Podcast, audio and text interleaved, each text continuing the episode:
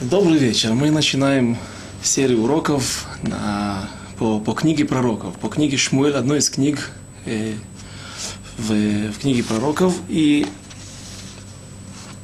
для того, чтобы понять, где мы находимся, в какое время мы находимся, я бы процитировал сначала два стиха.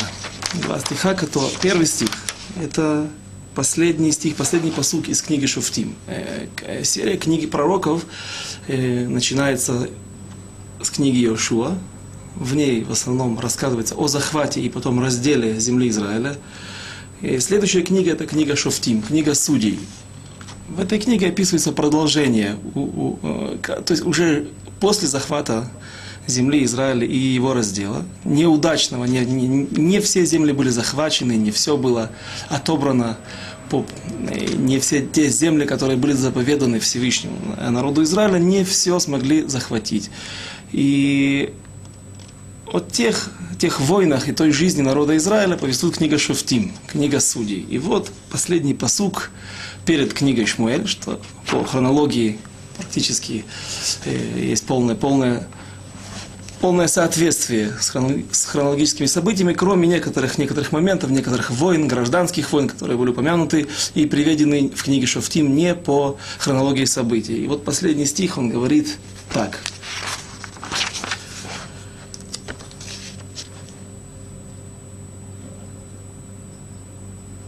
«Баямим хаэм эйн мелех бе-Исраэль, иш аяшар бейнав яасе». В те дни не было царя у Израиля, каждый делал то, что ему нравилось. То есть этот стих говорит, отсюда мы понимаем, что книга Шмуэля начинается в непростое для народа Израиля время, когда, что значит каждый, то, что ему нравится, то, что видно, правда, которая, правда его, не правда, выученная откуда-то, не правда, которая написана, не правда, которая дана была Всевышним для народа Израиля, не по Торе, а каждый, кто как он хотел, так он устанавливал законы.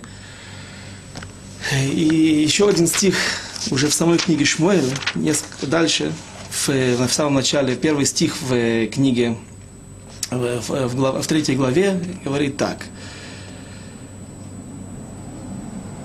«Веханаар Шмуэль» — это третий перек начинает нам рассказывать о том, как Шмуэль стал пророком, ему открылось пророчество и узнал весь народ Израиля от Дана до Берешевы. Так принято во всех местах Танаха, во всех местах пророков говорить о том, что весь народ Израиля что-то признал, или что-то услышал, или что-то сделал. Повиновались какому-то общему приказу от Дана до Берешевы. Дан – это была самая северная точка проживания народа Израиля.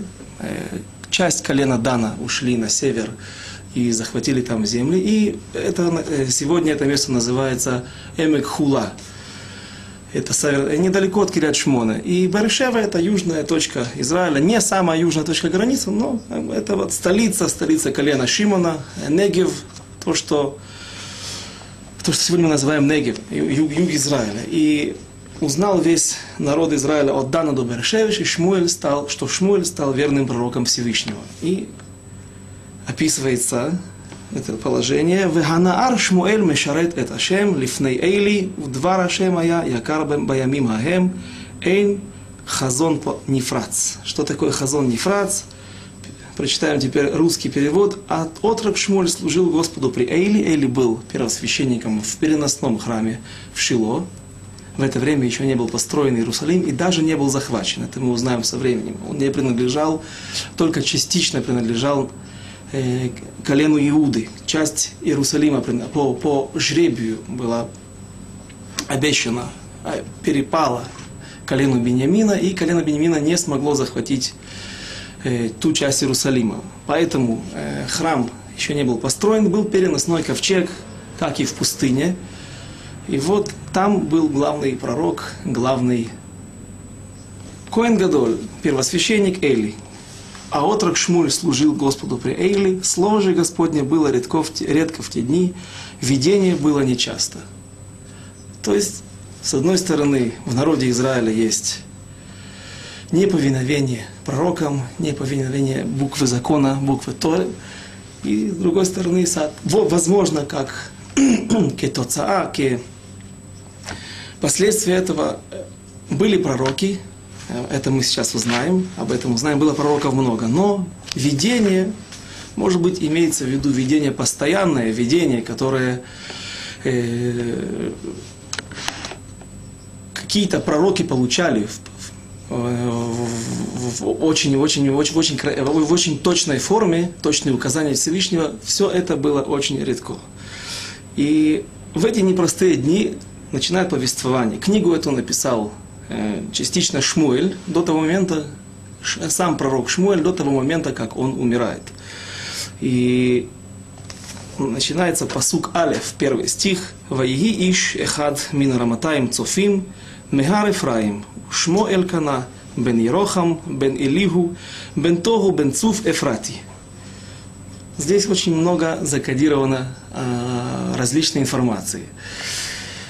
Начнем с того, что известно высказывание мудрецов, если какая-то книга, какая-то глава, какое-то повествование начинается со слов «ваиги», что в переводе на русский язык «и было» или «и был», то значит жди беду, жди, будет какое-то описание какой-то трагедии, какой-то тяжелой истории, возможно, даже беды. И как эти герои, как назовем, эти герои этих книг, о которых ведется повествование, как они выходили из этих положений. И в отличие от слова «вегая», когда начинается «вегая», то это обычное повествование, не обязательно, что там должна быть беда. С другой стороны, есть Танат ве-Ильяу, одна из книг наших мудрецов, которая говорит так. Слово «ваиги» имеет гематрию 31. «Вав» — это 6, «юд» — здесь есть 2 «юда», каждый «юд» по 10, это 26, и «гей» — это 5. Всего вместе получается 31. Гематрия слова «ваиги» и «шихат» — «ваиги» — 31. И говорит Танат ве-Ильяу, что этот Элькана, этот человек, был настолько важен, что он был шакуль, он как дословный перевод взвешен, то есть он имел вес как 31 праведник. Я не знаю, если это отдельное понятие 31 праведник, или это имеется в виду 31 праведник из Ламы 2 в Садиким, 36 праведников, которые, это понятие всем известно, что в каждом поколении есть 36 праведников, на которых держится весь мир. И они неизвестны, они сокрыты. Но наши мудрецы открывают, что один из праведников был известен в своем поколении, может быть, ретроактивно Лемафрея, и имя его было Элькана. Кто же был этот человек? И несколько вопросов. Как этот человек смог заслужить и добиться того, что ваиги, драма, трагедия, беда превратилась в ваиги 31, гематрия 31, 30, что он имел вес, важность для народа Израиля, как 31 праведник. Другой вопрос, как он добился этого? Какие заповеди он делал? И как он работал? Как он авад Ашем служил Всевышнему, что он стал таким человеком? Еще раз прочитаем первый стих. «Ваиги иш». «Эхад мин раматаим цофим, мегар Эфраим ушмо Элькана». И был один человек из Раматаим Цофим, это название места, название города, с гор Эфраимовых. Гор Эфраимовых имеется в виду удел колена Эфраима, потому что колено Эфраима, согласно жребию при разделе земли Израиля, который описывается в книге Йошуа, получили свой удел приблизительно от севера сегодняшнего Иерусалима, от Рамалы и до Шхема, то есть южная и центральная Самария. И все это место, оно имеет возвышенность. Оно находится на возвышенности. Все это место гористое. И там был один из городов левитов, потому что колено Леви не получили никакого удела в земле Израиля, как своей личной земли, а их города были рассеяны среди народа Израиля, среди всех колен, и каждое колено было обязано выделить какую-то часть земли для левитов, для коинов, были отдельно, что коины это тоже потомки Леви, но они выделены в отдельную семью, в отдельное, скажем, знает, есть удачное слово, касту, это сыновья Аарона Акоина, Аарона первосвященника.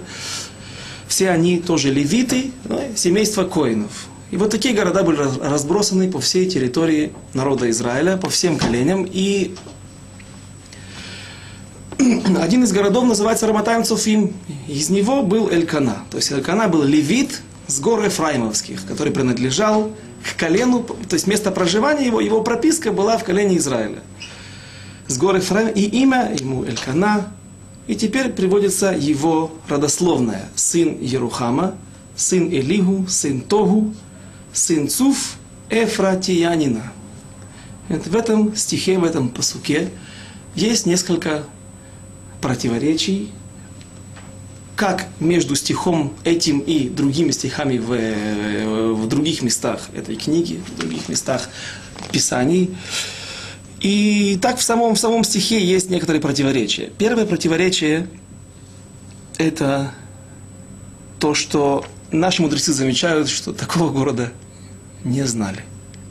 Обычно все перечисляется, все упоминается в летописях во многих местах. Города были древние, существовали много лет, и по сегодняшний день существуют или же другие города и поселения на этих территориях, и приблизительно в этих местах, или же есть развалины, есть руины и археологические раскопки, которые мы на это можем полагаться. Во многих случаях доказано, что это места именно те, которые встречаются в летописях. Так вот, в наших летописях, в других книгах нигде не упоминается город Раматайм Цуфим.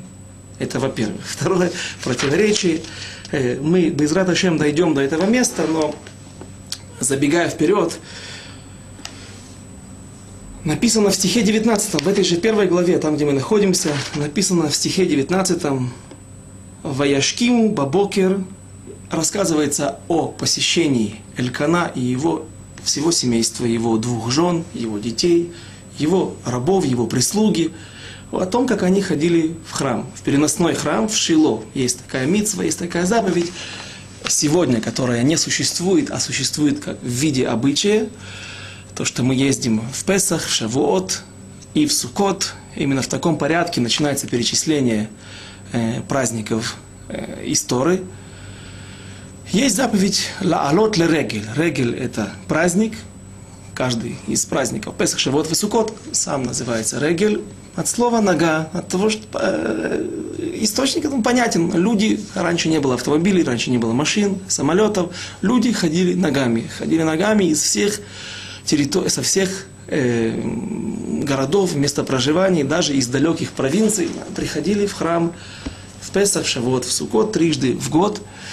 И для того, чтобы увидеть Пней Ашем, увидеть, какие вьяхоль, если можно так выразиться, повидаться, показать себя, почувствовать близость к Всевышнему. Я думаю, это более удачное выражение. Почувствовать себя в том месте, где есть связь небес, особая связь небес с землей. Там, где есть Арон Акойдыш, ковчег Завета. И часть из этой церемонии, из этого выполнения этой заповеди выражалась в том, что люди приносили жертвы. Люди приносили с собой животных, разных животных, то, кто на что мог. Каждый, кто мог себе, что мог себе позволить. Кто голубей, кто овец, кто крупный рогатый скот. И как раз об одном из таком посещений начинает повествовать книга Шмуэль. И Элькана был, это было в Шавуот, Элькана ходил в храм, и там он находился со своими женами, и в то время еще не был отменен обряд многоженства. Поэтому люди, богатые люди, тот, кто мог позволить себе и обеспечить своих жен всем тем, чем он обязан из Торы, обеспечивать жен, он мог жениться на одной, двух и более жен. И после этой истории, после начала, Элькана возвращается домой. И об этом говорит 19 стих. «Ваяшкиму». «Яшкиму» – это есть слово «якуму». «Якуму» – «кима» – это просто человек встал утром. «Ваяшкиму» – встал ранним утром. перед зарей или вместе с зарей. Ваяшкиму бабокер ваиштахаву лифней Ашем ваяшуву ваявоу эль бейтам гарамата. Гей в конце показывает нам на направление. Можно сказать ле рама, можно сказать рамата. То, как мы говорим ле байт или абайта. И перевод русский. И встали они поутру, Элькана со своим семейством, и поклонились перед Господом, поклонились Всевышнему, и возвратились, и пришли в дом свой в Раму. Ой, вот и противоречие, которым первое сначала... Удивляются мудрецы, что такой город Раматаем Цофим, который упоминается в первом стихе, он никогда не упоминается в других местах. И второе, есть стих, в котором воочию написано, что они жили в Роме, Рама, город Рама. Что это за город? Это гора, где сегодня есть могила пророка Шмуэля, это их сын, который у них родился, у Элькана и у Ханы. И там он был похоронен в своем уделе, как тоже описывается в конце книги, в своем городе. То есть Рама, сегодняшний Гар Шмуэль, гора Шмуэля, Небе Семуэль, как пишут не на иврите, Небе Семуэль находится буквально на окраинах современного Иерусалима, откуда мы сегодня ведем наш урок. И на окраинах шхуна, район, который называется Рамот. Рамот 6, Рамот 4. В этом месте получается, что это место было уделом земли Ефраима, а не уделом колена Иуды и Беньямина. Потому что известно, что Иерусалим был разделен между коленами Иуды и Беньямина. То есть с этого места начинается территория колена Ефраима. И сюда они возвратились, тут они жили. Это гора высокая, из нее видно все окрестности Иерусалима. Поэтому назывался Рама. Рама, да, возвышенность, высота. И как мудрецы отвечают на наш вопрос? На это противоречие, не наш вопрос, а вопрос мудрецов. Раматаем Цофим и Рама. Где же они все-таки жили? В Раматаем Цофим или в городе Рома? Понятно, что ответ, что жили они в городе Рама. Потому что город Рама очень известен и встречается во многих местах в наших писаниях. Что же за Раматаем Цофим? Ну, наши мудрецы утверждают, что здесь пророки, которые записали нам эту историю, закодировали нам какую-то информацию. Что это за информация? В Масехет Мегила, Бадаф Юдалев Хамудалев, на 14 листе начинается, задают подобный вопрос наши мудрецы и говорят, что здесь закодирован такой смысл. Раматаим Цофим – это как бы частичная аббревиатура, частичный намек. Первая буква Рейш, если лучше иметь перед собой текст на иврите и посмотреть, как дрошируют. Однажды я видел объявление «дроширование Торы». Я бы это назвал лучше «трактовка». Как трактуют нашу Тору. Так вот, здесь трактуют наши мудрецы «раматаим». Слово «раматаим», первая буква «рейш» – это отдельная буква, как в аббревиатуре, о чем она нам говорит. «Рейш» – гематрия 200. Если открыть алфавит и посмотреть, у кого есть алфавит с аббревиатурой, с гематрией, то... Цифровое значение буквы Рейш 200. Рейш – это также голова. Если мы просто назовем букву Рейш, она говорит нам как голова, глава. Сегодня, когда мы говорим, или в древние времена, когда был Сангедрин, мы говорили Рош Сангедрин, человек, который возглавляет Сангедрин. Глава.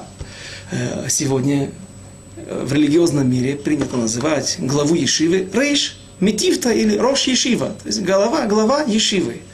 А без Рейш мы продолжаем читать слово Матаим. Матаим тоже 200. То есть он был главой среди 200. Цофим, следующее слово Цофим. Цофим это пророки. Часто употребляют это слово. Где оно еще употребляется? Мицпе. Мицпе сегодня. Это можем найти на атласе, географическом атласе Израиля.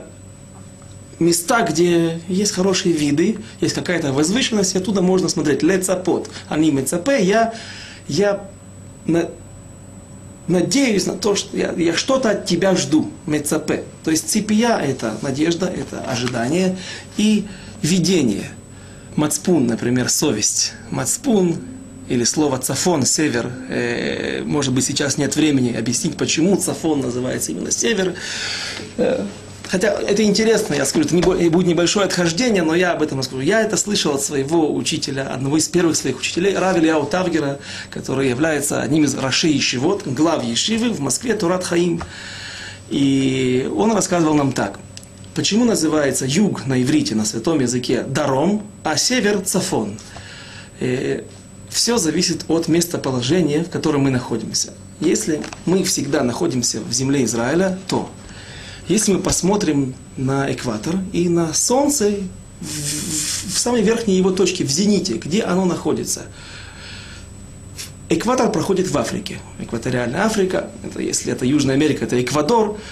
И по отношению к Израилю, это сзади, если мы, допустим, стоим, как всегда рисуют карты, юг-север, мы смотрим на север, то мы находимся к экватору спиной. Если мы будем искать самую верхнюю точку, например, в самое верхнее солнцестояние, когда это бывает в июне и по еврейскому календарю, это месяц Тамуз, самое высокое солнцестояние, то солнце находится на небесах, в самой своей высокой точке не над нашей головой, оно находится под углом. То есть угол падения солнечных лучей имеет место. Если бы мы находились на экваторе, на самой точке, то солнце было бы у нас над головой и не было практически никакой тени. И что значит это положение? Что значит даром, юг, дар-рум? Сегодня употребляют, есть глагол жить, проживать, лагур, который сегодня употребляется в современном иврите, и есть ладур. Ладур практически не употребляется, но его производные, например, дира, квартира, да, остались. То есть, кое-что мы взяли от слова «лагур», кое-что мы взяли от глагола «ладур». Так вот, «дар» — это проживающий, «рум» — это тоже слово, как и «рама», «высота», «высоко». Самое высокое солнцестояние на дароме. Это его «дар-рум», солнце проживает в самой высокой своей точке. Что же такое цафон? Солнце никогда не бывает на севере. В своей верхней точке, в зените, если мы будем смотреть относительно экватора, относительно местоположения земли Израиля к экватору, то мы всегда будем видеть, солнце никогда не будем видеть на север. То есть цафун, он скрыт и не видим, мы не видим никогда солнце в зените на северной стороне. И, соответственно, если бы мы жили в Южной Африке, то даром должен быть севером, а не югом, а юг должен быть, потому что именно по отношению к Южной Африке экватор находится на севере. Такой экскурс в святой язык. Я это не прочитал, это я слышал. И слово, то есть этим объясняется слово «цофим». Почему «цофим»? Пророки назывались не только «невиим», тем словом, которое принято их называть, а также «цофим». То есть, что у нас получается? Название этого города Раматаим, Рейш, глава 200 Цофим, 200 пророков. Говорит Мегила, говорит Масехет Мегила, говорят наши мудрецы в Масехет Мегила, что в этом городе есть Марша, комментатор Вавилонского Талмуда, который говорит, что во всем поколении было 200 пророков. Есть мнение, которое говорит, что во всем поколении не знаю, сколько было, но 200 пророков, которые здесь упоминаются, закодированы в форме намека, в виде намека. Это 200 пророков, которые жили в одном этом городе, в городе Левиим. То есть это был какой-то город, сколько тысяч, я не знаю. По тем временам были большие города. И среди них было 200 пророков. И Элькана был тот человек, который был главой 200 пророков.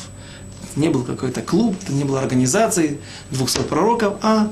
Он считался среди всех людей, которые там были, там проживали, или во всем своем поколении был главным пророком, то есть самым знатным, самым, возможно, пророком, видение и пророчество открывалось ему больше и в более явной форме, чем другим. И вопрос, который сразу же напрашивается, это известные слова наших мудрецов. То есть этот вопрос спрашивает та же Гмара, там целая цепочка исследований идет. Как же так? Ведь написано, что לא נתנבאו לעם ישראל, אלא 48 נביאים ו7 נביאות.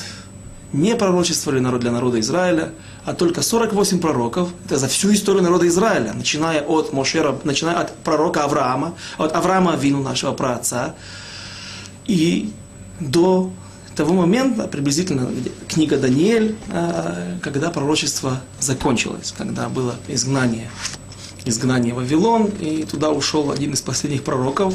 Но больше пророчества за границей Святой Земли не открывалось. И эта связь со Всевышним была прекращена. Так, за всю эту историю, за непророчество для народа Израиля, 48 пророков и 7 пророчиц. Как же так? Мы видим, что здесь, только в одном городе, по мнению Маараша, или по мнению Маараша во всем поколении, что тоже немало, было 200 пророков. И есть еще одно высказывание, что на море, есть высказывание мудрецов, на море, во время рассечения Красного моря, когда народ Израиля выходил из Египта, и египтяне бросились со своими миллионными армиями, бросились в погоню за народом Израиля, и море сомкнуло свои воды, все погибли. В этот момент народ Израиля поет песнь, и одну из 10 песней, которые сказаны в народе Израиля, 10 песней — это 10 великих гимнов, не просто какое-то песнопение. И написано там, если я не ошибаюсь, что видела на море во время вот этого избавления от преследователей, от египтян, видела рабыня израильская больше, чем видел Йехескель бен Бузи, пророк, один из знаменитых пророков, сын Бузи. И получается, что даже шифхот, даже рабыни, даже служанки были пророчицами, видели ципия, были цофим. А в то время выходило из Египта 600 тысяч только взрослых людей с возраста 20 лет и до 60 лет, те, которые пригодны для походов на войну. Сколько было еще жен, сколько было еще стариков, было детей, минимум 5 миллионов, так говорят. И это значит, было 5 миллионов пророков. То есть 48 пророков и 7 пророчиц вступают в абсолютное противоречие с высказыванием наших мудрецов, попыткой раскодировать намек Раматайм Цофим, который вступает в противоречие с другими стихами, и с теми высказываниями мудрецов о том, что было много пророков. И Гмара отвечает, мудрецы Геморы Вавилонского Талмуда отвечают таким образом, что то, что 48 пророков занесены в наши писания, то, что мы называем Танах, Тора, Невиим, Ктувим, Тора, пророки и Писания, это имеется в виду те пророки и пророчицы, пророчества которых что-то нам несет, все пророчества что-то нам несут, а пророчества, которые были важны и актуальны не только для своих времен, а также для всех времен народа Израиля до конца дней. Или же это пророчества, которые несут нам, из которых мы изучаем Аллаху, то, что называется постановление мудрецов, Дарабанан. Не все постановления мудрецов учатся из пророков, но некоторая часть, и именно этот отрывок, который мы сейчас начинаем, он очень насыщен массой разных постановлений и разных аллахот. Или же это мусар, те пророчества, которые несут нам возможность выудить отсюда, выучить мусар, как это можно перевести мусар, более удачное слово, наверное, мораль, этика, хорошее поведение, исправление своих качеств характера, то есть повышение духовного уровня. Те пророчества записаны, и таких пророков 48 и 7 пророчеств. Но вообще в народе Израиля была масса пророков в каждом поколении. Вот здесь было, по одному из мнений, только в одном городе было 200 пророков. Поэтому таким образом мы находим, наши мудрецы, метарцим, отвечают на наши противоречия, разрешают наши противоречия, первое противоречие, с которым мы столкнулись в этом пасуке, в этом стихе. Еще одно противоречие, о котором я, проскочив несколько слов, всю родословную Элькана, хотел бы дойти до последнего слова, и говорит стих эфратиянина, Эфрати. Он был Эфрати. И нужно знать, может быть, вы знаете, что каждое слово не написано просто так. Каждое слово несет в себе какую-то информацию. Или же это просто повествование, и для литературы, для красивой формы было так записано, но без этого нельзя обойтись. Или же, если это слово лишнее, так это выглядит, то есть можно было бы написать в более лаконичной форме, более сокращенно. Или есть повторение слов, или есть какая-то другая аномалия, например, грамматически неправильно написанное слово. Это мы можем только увидеть в тексте на Лашон а-Койдеш, на иврите. Сразу нужно знать, что здесь есть какой-то намек, здесь есть какая-то информация, которую нам хотели наши мудрецы передать. Часто на занятиях, когда я преподавал Шмуэля, в том числе книгу Шофтим, книгу Йошуа, в других местах, люди спрашивали: ты мне приводишь какую-то информацию на основании Мидраша. А я тебе скажу так, мой подход таков. То, что написано в пророках, в писаниях, в Торе, все это я верю. То, что написано пером, не вырубить топором. Но когда ты мне приводишь какой-то мидраш, который дает мне какую-то огромную бухту информации, огромную массу информации о том, как было, что это то, что написано между строк. Это то, что происходило параллельно с этими событиями, но не запечатлено вот в этих святых строках наших писаний и пророков. Как? Откуда я могу знать? Почему я должен верить? Я, может быть, и хочу верить, но мне нужно доказательство. Как? Может быть, это мудрецы буквально, так мне говорили, люди высосали из пальцев. И я отвечал поначалу: но, возможно, это наша традиция, невозможно, это наша массора, это наша традиция, которая дошла из поколения в поколение, переходила. То есть параллельная Тора, то есть та же Тора, но параллельная устная Тора, то, что передавалось от мудреца к мудрецу, от ученика, от учителя к учителю. И это то, что мы знали, мы так это было, и так мы, так нам это... И потом это было записано в Мидраши, в какие-то другие книги, других комментаторов. Их очень много. Есть несколько основных комментаторов, очень важных. Но, в принципе, их много. Нет счету этим комментаторам и мидрашам. То когда я начал изучать более углубленно книгу, это одна из причин, почему книгу Шмуэль мы начали сейчас, а не книгу Шофтим или Йошуа, именно здесь можно найти доказательства или из самого стиха, или из противоречия между какими-то другими книгами, о том, как, допустим, эта история упоминается в другом месте, и мы видим, что там это описывается иначе, и там это место также авторитет, имеет такой же авторитет для нас, как и эти строки. И тогда мы вынуждены как-то прийти к какому-то компромиссу, к какому-то решению, разрешению этой проблемы, этого противоречия или этой аномалии. Или же есть какой-то намек в правописании, и вот это мы сейчас увидим. То есть мидраши, они не высосаны из пальца, а действительно есть этому какие-то основания. Второе противоречие в самом стихе: на основании того правила, о котором я только что сказал, что нет ни одного лишнего слова, последнее слово в стихе эфратиянина, Эфрати на иврите, Бенцуф Эфрати, то есть, как мы это понимаем, это был человек Леви из города левитов, который находился на территории колена Эфраимова. И почему его назвать Леви? Потому что человек по своей прописке, по своему местонахождению, он получал свой статус. И это странно, это лишнее слово. Потому что в начале псука здесь написано Мегар Эфраим. Мегар Эфраим, говорит, нам несет ту же информацию. С гор Эфраимовских, с горы Эфраима, с той возвышенности, на которой, той горной местности, в которой жил Элькана, жил этот человек. И наши мудрецы, конечно же, объясняют.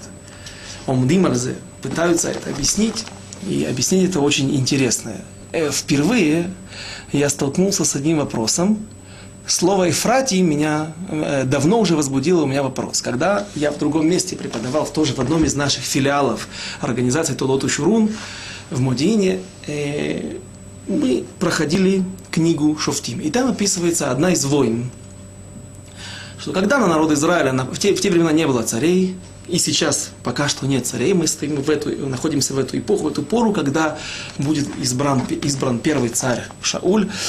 Но в книге Шофтим были судьи, которые судили народ Израиля. И там описывается история, когда на народ Израиля напали враги, которых всегда было во все истории, во все эпохи. Не было недостатка в них, и пришла огромная армия, которая пыталась напасть на народ Израиля, и они расположились станом недалеко от Израиля. И один из людей, враги были Амон, это государство, которое находилось, народ немножко родственный народу Израиля, и жили они на территории сегодняшней Иордании. Там находились также 2,5 колена на восточном берегу реки Иордан. 2,5 колена, которые попросили, увидев хорошие земли, сочные травы, и попросили эти земли себе в удел. Они помогли народу Израилю захватить всю землю Израиля и были лучшими воинами. Они шли всегда в авангарде, были пионерами во время боев. Но землю свою они получили только после раздела земли, себе в удел эту землю, которая была на восточном берегу реки Иордан. И вот сразу за ними находился удел государства или народа Амон, амонитяне.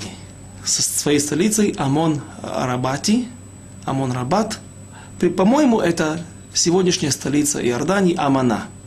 Тоже название говорит нам, что есть какая-то связь историческая с бывшим народом, который впервые жил на этой земле.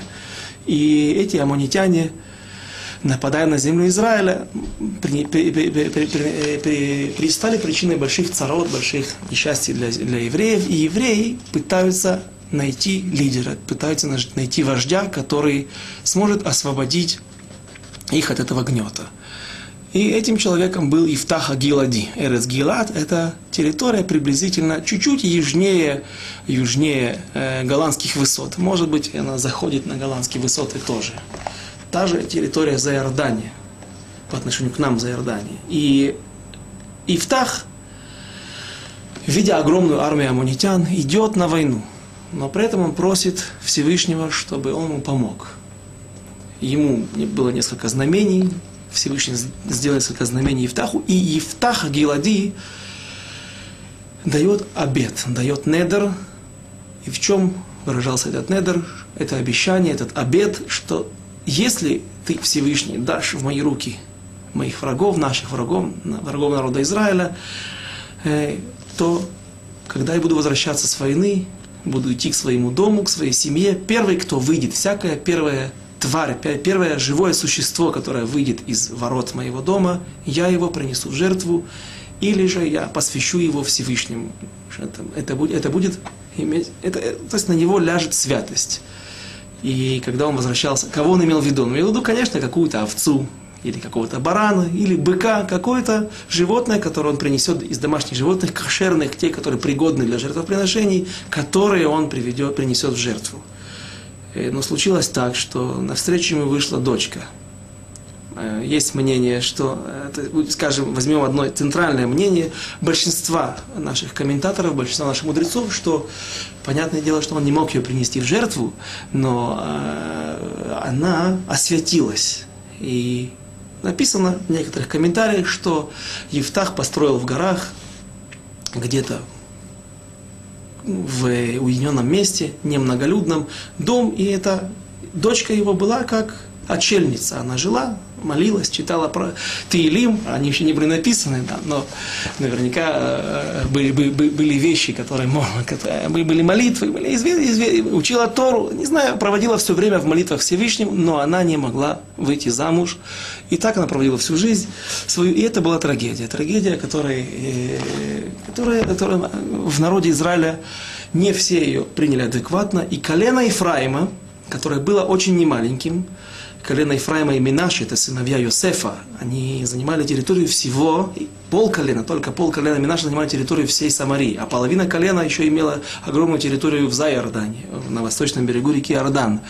Так вот, колено Ефраима, услышав о том, что Ифтах Гилади пошел на войну и не позвал их с собой, он позвал несколько колен, они помогли ему в этой войне, но Ефраим не был на этой войне. Они собираются в количестве нескольких десятков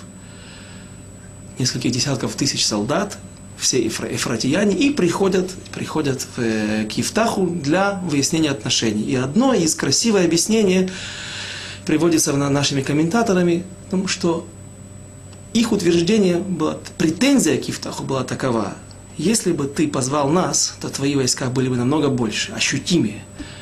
И тебе в твоих глазах не было такого страха перед аммонитянами. И поэтому ты не был бы вынужден давать этот недер. И твоя дочка не пострадала бы. И разразилась в этот момент война. Ифтах Гилади не смог разобраться с коленом Ефраима, и началась война. Одна из первых, возможно, даже первая война, я не уточнял, по-моему, это первая гражданская война в народе Израиля, в которой погибло несколько десятков тысяч, практически все войска колена Ефраима, которые пришли на Гилад, пришли на выяснение отношений с Ифтахом Агилади. И интересный момент описывается, что воины Ефтаха перехватили все переправы через реку Иордан. Возможно, что Иордан в те времена был несколько более многоводный, полноводный, то есть там было больше воды, потому что видно было, что нельзя было перейти вброд и даже просто переплыть его. Не так это было просто. И вот те беженцы, те разбитые войска колена Ефраима, когда пытались вернуться на свою родину, на свое коренное место проживания, в колено Ефраима, они шли к этим мостам, к этим переправам. И вот те заслоны спрашивали этих людей: скажи, ты ефратиянин или нет? Конечно же, люди пытались скрыть: нет, я из другого колена, возможно, ходил к родственникам своим за Иордане, на ярмарку, я не знаю, какую причину они придумывали, но колено Ефраима не выговаривало букву «шин», букву «ша». И спрашивали, устраивали такой экзамен: скажи «шиболет». И они отвечали «сиболет». И, соответственно, там они находили свою смерть. И сразу эти люди, которые стояли на заслонах, они их сразу добивали. И они утверждали: «Ло ки ифратията». «Нет, ты ефратиянин, ты не из другого колена Израиля». И вот когда я услышал это «ефрати», я задал себе вопрос. Когда-то, несколько лет назад, в одну из первых, вторую, третью или четвертую годовщину существования, создания организации Тоалот Шурун, был приглашен рав Ефрати, рав из Бейдина рава Ильёшева, один из самых больших раввинов вообще в поколении, поиским людей, которые отвечают за кашрут, отвечают за... То есть псак, могут говорить псак Аллаха, устанавливает Аллаху. И он является одним из самых больших раввинов в раввинском суде рава Ильяшева. Его зовут Ефрати. Тогда у меня возник вопрос. Есть такое мнение, это мнение расхожее, оно очень принято, основано тоже на наших исторических событиях, что сегодня все евреи, которые существуют на планете, как в Израиле, так и в других диаспорах, в других странах россияне, эти евреи принадлежат колену Иуды. Почему? В какой-то момент было разделение между царствами, колено Иуды осталось на месте, со столицей в Иерусалиме, и Яровам бен Нават возглавил бунт против сына царя Соломона. Сначала он пытался против Шломо Амелеха, против царя Соломона, восстать, но он получил пророчество, что Всевышний не даст ему разделить царство израильское, объединенное над всеми 12 коленами, не даст ему, но он сможет после смерти царя Соломона это сделать. И так и было. Яровам бен Нават уводит все колени на север. Не на север, а происходит разделение. Основной центр был Иерусалим и колено Иуды, и колено Биньямина осталось с коленом Иуды. А все остальные колени основали столицу Тирца, красивейший город, который упоминается в песне царя Соломона, который был, кажется, в Израильской долине, на севере, недалеко от Хайфы. И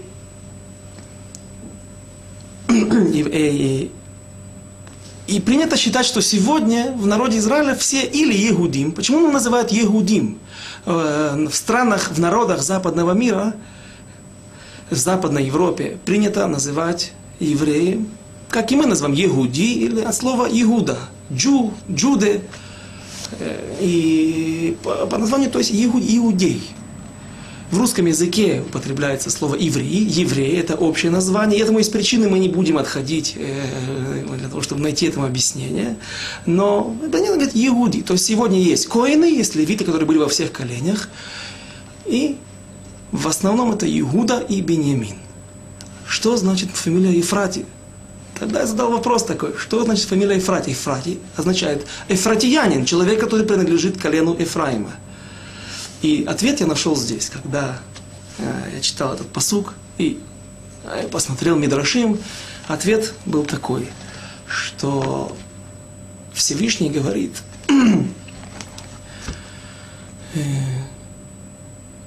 не Всевышний, а Яков Авину. Наш пророк Яков Авину, наш праотец Яков Авину, когда собирает своих сыновей в Египте, в египетском изгнании, перед своей смертью, для того, чтобы благословить их, то, подзывая к себе Ефраима, одного из двух сыновей Ефраима, Минаше, сыновей Йосефа, он говорит такие слова. Смысл их не слова, мы не будем цитировать то благословение, которое он сказал, но смысл этих слов был таков. Клиякара это красиво объясняет. Есть Клиякар, объяснение Пируша, комментарий на пророков, есть на Тору. То Клиякар объясняет, что Ефраим был самым скромным Ахи Анав из всех сыновей. И он был одним из самых мудрых и самых больших знатоков Торы.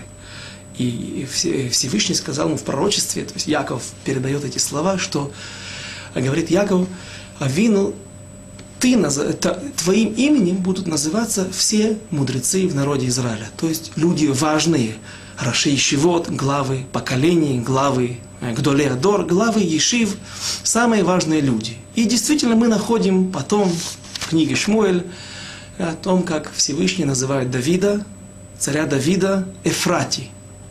Что значит Эфрати? Уважаемый. Слово Эфрати происходит от слова Аперион. Есть несколько мнений. Раши объясняет в одном месте, что это Хен. Хен – это перевод миловидность, приятный в глазах других. Лимцо Хен Бейнаем, так говорят на иврите. Или же это означает Аперион. Аперион – это устройство, какая-то беседка, или какой-то балдахин, или какая-то хупа. То есть, когда несут Тору для того, чтобы внести ее в какую-то синагогу, всегда ставят хупу. Делают такое покрытие, которое говорит о важности. Когда приезжают какие-то цари, какие-то большие люди, то делают им триумфальные арки.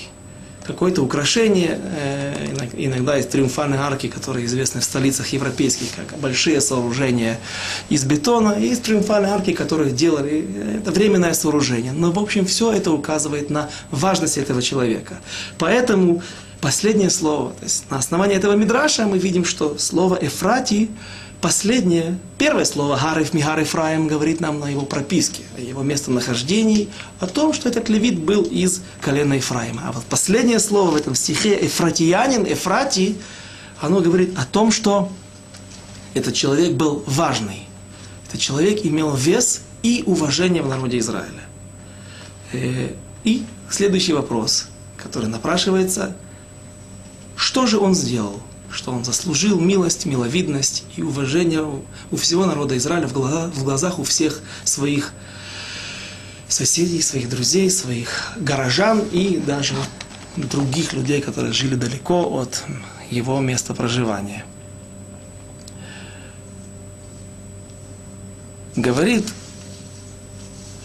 для этого прочтем еще несколько стихов вперед, а потом вернемся. Вернемся к этому стиху, потому что не все мы еще разобрали. Не вся та информация, которая заложена нашими мудрецами, нашими пророками в эти стихи, не все здесь упомянулось. Не обо всем мы поговорили. И вот написано стих Бет. Я буду сначала читать на иврите, потом переводить. Вело, у кого? У него, у этого Элькана, у этого пророка. Штей нашим, две жены. Шем ахат хана, вешем ашенит пнина. Имя одной жены из двух, которые у него были.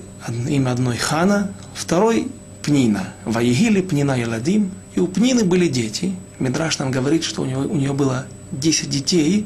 Это нигде не написано, но откуда это можно уточнить? Мы к этому тоже дойдем. Нужно это записать в книгу наших долгов. И после этого мы вспомним, откуда же Мидраш берет, на что он основывается, чтобы говорить эту информацию. Возможно, это действительно была передача через поколение, от раввина к раввину, от учителя к ученику. Но основание этого мы тоже можем найти в дальнейших строчках. И у Пнины, Валяхана, Эньеладим. У Пнины были дети, как я уже сказал, в количестве 10, а у Ханы детей не было. Ваалаха иш аху, и поднимался, стих 3, и поднимался этот человек, кто Элькана, мирой своего города, миямим, ямима, из года в год, так, это точный перевод, не дословный, но точный перевод, лиштахавод, поклоняться, велизбоах, лаашем, и приносить, поклоняться, и кланяться, и приносить жертвы перед Всевышним, цвакот, перед Всевышним воинств, Бешило, вешам, шней, бней, эли, хофни, упинхас, коганим, лашем. То есть он ходил в Шило. Ковчег Завета был в Шило. Сегодня в этом месте, в середине, в сердце земли Ефраимовской, то есть между Шхемом и Рамалой, есть еврейское присутствие, есть религиозное поселение под названием Шило.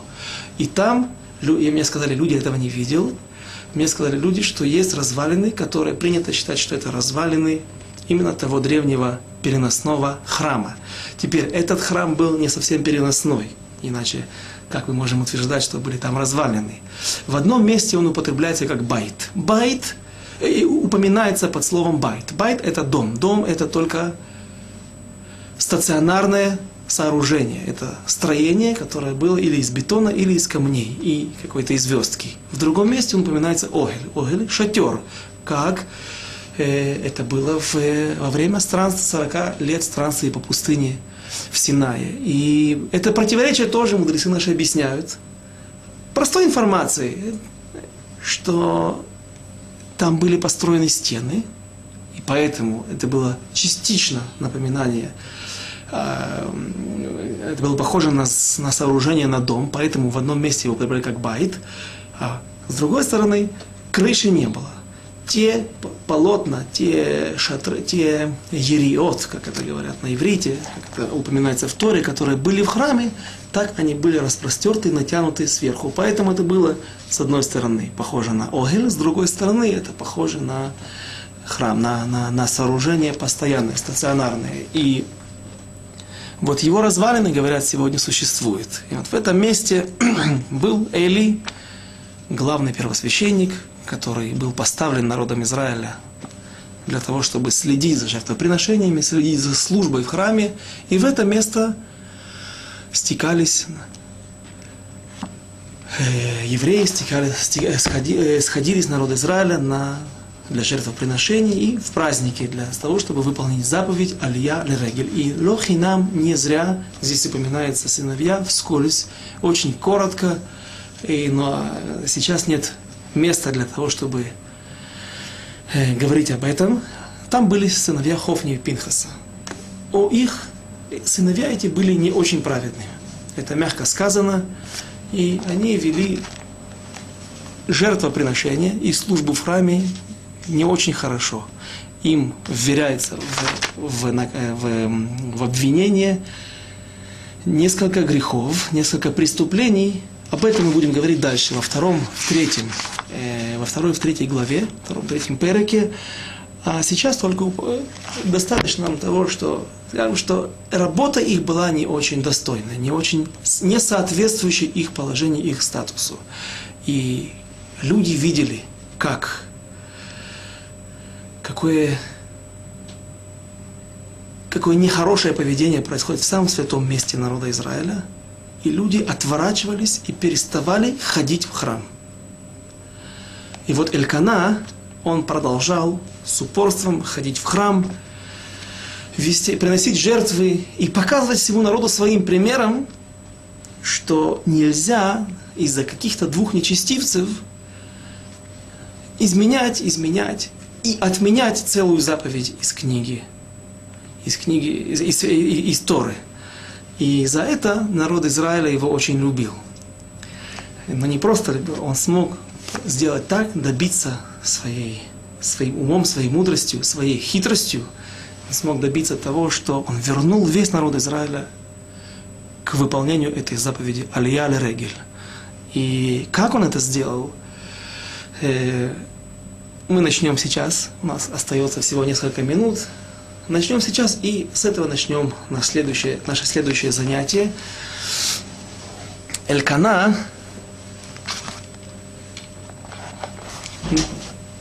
ходил в храм разными путями. Это было похоже на какой-то абсурд. В чем этот абсурд выражался? Раз в год он менял маршрут. Например, представим себе, как это было. Сначала он жил в Раме, в городе на окрестностях сегодняшнего Иерусалима. В Шило пешим ходом, может быть, на ослах, на верблюдах, я не знаю, какие средства передвижения были в их времена. Приблизительно до Шило пешим ходом было один день. Может быть, чуть-чуть больше, если это были дети, если ты ближёный, и люди часто останавливались на какие-то остановки для отдыха. Так вот, целый год, то есть 3 раза в году, сначала Песах, потом Шавуот и потом Суккот, Элькана ходил каким-то одним маршрутом. Например, если были на карте те же города, Рамала, он шел через Рамалу из Иерусалима, шел сначала Неве-Яков, последний район на этом направлении Иерусалима, еврейский район, потом Рамала, потом Бейт-Эль, и пока что он не доходил до Шило. И так он поступал 3 раза в год, не менял маршрут. В следующий же год он шел другим путем, через Тель-Авив. Как ни странно это выглядит, он шел сначала на запад, на побережье, а потом делал какой-то крюк и возвращался в Шило. Для чего он это делал? Он это делал для того, чтобы люди увидели, что есть в этом поколении люди, которые выполняют эту заповедь. И люди начинали спрашивать, что ты делаешь, куда ты идешь. И это шествие, этот караван всегда привлекал к себе внимание. Почему? Это анаха, это предположение. Но так это было, нет никакой причины, чтобы вступать в спор с этим предположением. Написано в Масехет Шаббат, в трактате Шаббат из Вавилонского Талмуда. Также это высказывание наших мудрецов упоминается в Масехет Хулин, что пророческий дар не спускается и не находится, человек, пророк, не находится в пророческом состоянии, а только если он обладает 3 качествами, тремя качествами. Это что он хахам, мудрый, ашир, богатый и гибор. Возможно, я путаю последовательность, но это не имеет значения. Так вот,